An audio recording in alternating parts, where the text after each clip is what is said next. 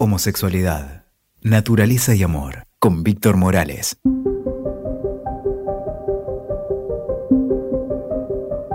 Hola, ¿cómo estás? Soy Víctor Morales, aquí en nuestro canal Homosexualidad, Naturaleza y Amor.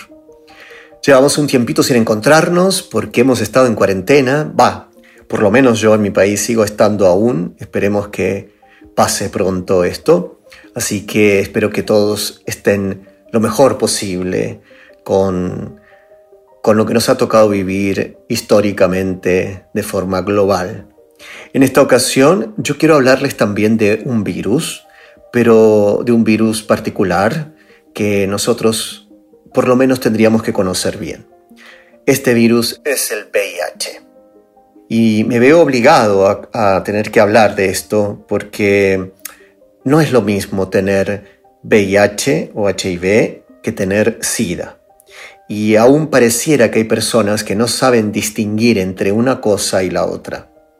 Tener VIH o HIV significa que el virus está en tu sangre o en los llamados reservorios, pero una persona puede vivir durante años sin desarrollar SIDA, ya que solo cuando el VIH ha deteriorado tanto el sistema inmunitario de esa persona, pueden llegar a atacarles las llamadas enfermedades oportunistas.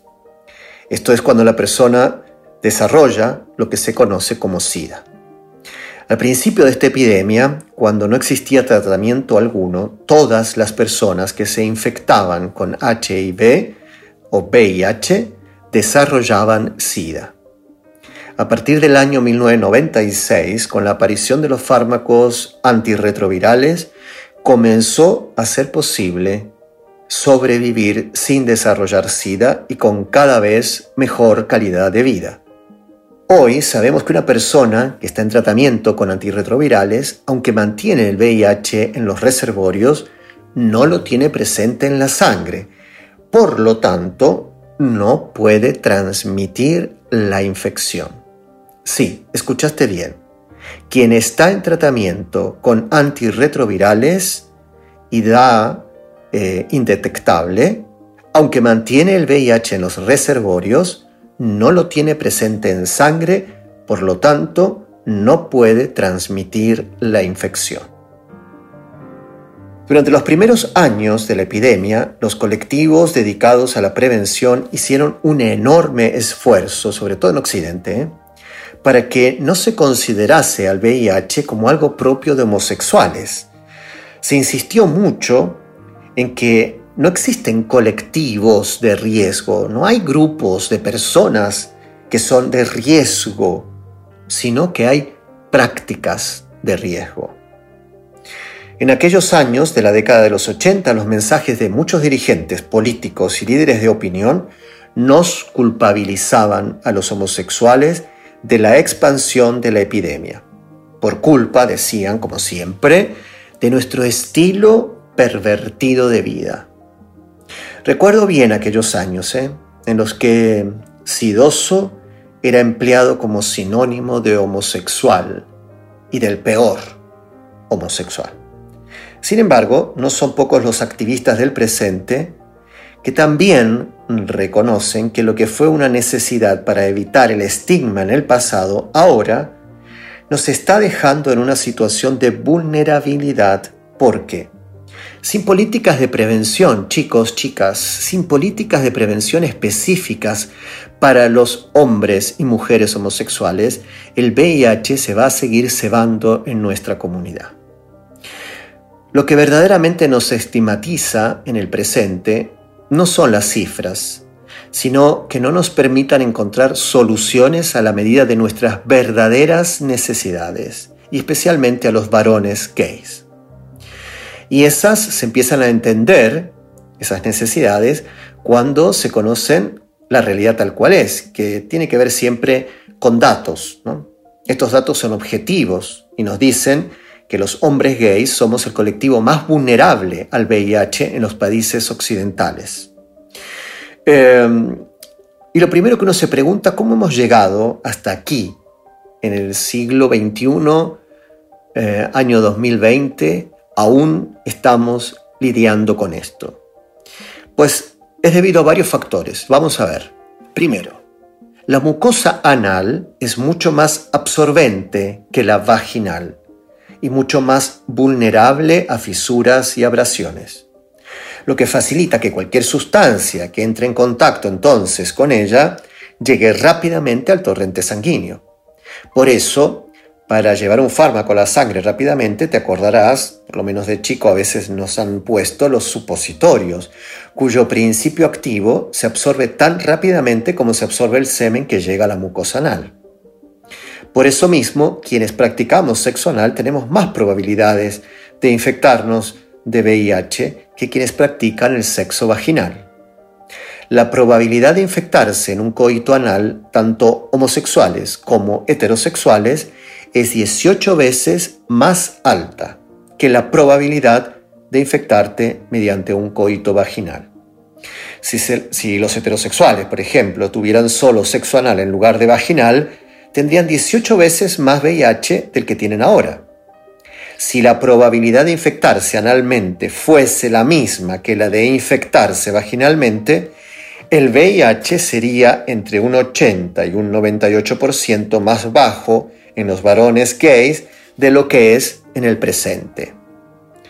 Por lo tanto, es importante que entiendas esto. Se trata de anatomía y esta juega claramente en nuestra contra, hablando del VIH. Todos estos datos pueden contrastarse. Hay una revista científica que se las recomiendo, especializada en VIH, se llama The Lancet. Eh, y hay un artículo del 20 de julio del 2012 con un número especial sobre el VIH en varones gays. Ser la parte receptiva en el coito multiplica las probabilidades de infectarse de VIH, mientras que ser la parte insertiva las reduce. O sea, ser pasivo supone el doble de riesgo de infectarte que ser activo. En heterosexuales, la parte receptiva es siempre la mujer y la insertiva es el hombre. Las mujeres tienen mucho más riesgo de infectarse. Y mientras una mujer puede infectarse de un solo hombre, esa misma mujer no transmitiría el VIH a muchos de los hombres que la penetrasen. Si nosotros fuéramos exclusivamente activos o pasivos, sucedería algo similar en nuestra comunidad gay. Sin embargo, dada nuestra elevada versatilidad en el sexo anal, recordemos que hay un 38% de los gays que son versátiles. El patrón de transmisión difiere notablemente entonces, aumentando las probabilidades de una transmisión. Un activo infecta más fácilmente a un versátil quien, en otro encuentro sexual, penetra e infecta a otro que hace de pasivo en esa siguiente ocasión. Algunos estudios basados en modelos matemáticos cifran este incremento de la transmisibilidad debido a la versatilidad en hasta un 20%. Por lo tanto, los factores vulnerabilizadores son muy importantes, ya que el consumo de droga también, los estados emocionales alterados también, el sexo compulsivo también, o la homofobia interiorizada también provocan mayor frecuencia de sexo sin preservativo. Tener muchas relaciones sexuales puede influir también, así como vivir en una gran ciudad. Pero estas variables tienen una influencia más limitada porque su efecto depende de los factores vulnerabilizadores anteriores. Es absolutamente cierto que los profesionales del sexo son un grupo vulnerable y que hay programas específicos de prevención para ellos, especialmente si en su trabajo se producen situaciones de mayor riesgo, como por ejemplo que el cliente exija sexo sin preservativo o si se consume alcohol o drogas durante el encuentro. El riesgo de rotura del preservativo se multiplica en estos profesionales. También es cierto que puedes vivir en una gran ciudad y tener mucho sexo, pero si las relaciones son siempre libres de tóxicos y en estados emocionales equilibrados, no tiene por qué producirse una infección. En estos momentos, la frecuencia de relaciones sexuales es el factor menos relevante para explicar las tasas de VIH. Todo junto esto que les he ido comentando, ha generado un contexto con unas prevalencias tan altas que a pesar de que somos la comunidad que más usa el preservativo, un solo error puede suponer una infección tan grave como el VIH. Como muy bien señala una investigadora llamada Susan Buchbinder, el VIH se está incrementando entre los hombres que hacen sexos con hombres no porque tengan unas conductas en las que asuman más riesgos, sino simplemente porque el VIH es tan prevalente entre sus parejas sexuales que uno o dos deslices pueden tener consecuencias devastadoras.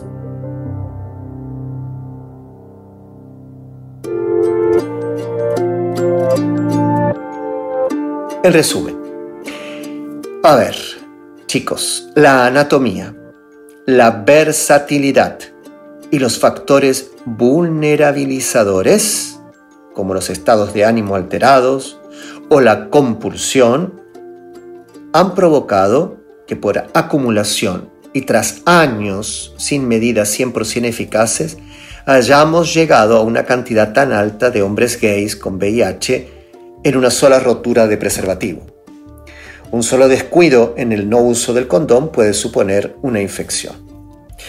Por tanto, por todo lo que les he hablado hasta ahora, por lo anterior y según las propias conclusiones de muchos informes de los ministerios de salud de distintos países, el colectivo de varones homosexuales es prioridad para los programas de prevención, especialmente en el grupo entre 20 y 35 años.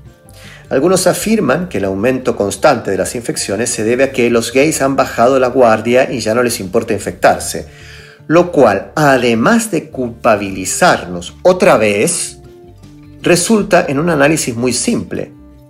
Por lo tanto, simploide diría yo. Han sido factores que escapan a nuestro control los que han conducido a esta situación. Y para eso vamos a profundizar en el próximo podcast. Vamos a ver qué pasa con la homofobia interiorizada, cómo nos vulnera nuestro sistema inmune, qué pasa con el tema drogas en nuestra comunidad, qué pasa con el tema orgías, qué pasa con eh, la transmisión en sí, qué pasa con eh, la profilaxis de preexposición, llamada PREPA en algunos, eh, en fin, vamos a ir hablando diferentes puntos. ¿Qué pasa con el condón? ¿Qué pasa con el bareback? ¿Qué pasa? ¿Qué pasa con el shock del diagnóstico? ¿Qué pasa? ¿Qué pasa con la vida que nos está pasando, nos atraviesa? ¿Qué pasa con todo eso y el ser humano que puede ser el que aloje al VIH? ¿Qué pasa con ese ser humano que es homosexual? Em, para que esté tan proclive a esto hoy en este mundo. Vamos a tratar de todos esos temas en los próximos podcasts. Estamos comenzando una nueva serie, eh, diría la serie casi post cuarentena. Espero que nos encontremos nuevamente aquí, escuchándonos, acompañándonos me mando un abrazo enorme, sabe que me pueden encontrar en Víctor Morales OK, mi eh, Instagram, o en Facebook en Víctor Morales. Los abrazo fuerte, sean felices y nos vemos en la próxima.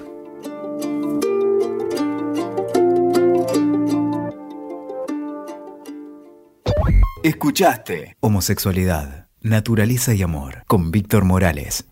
WeToker. Sumamos las partes.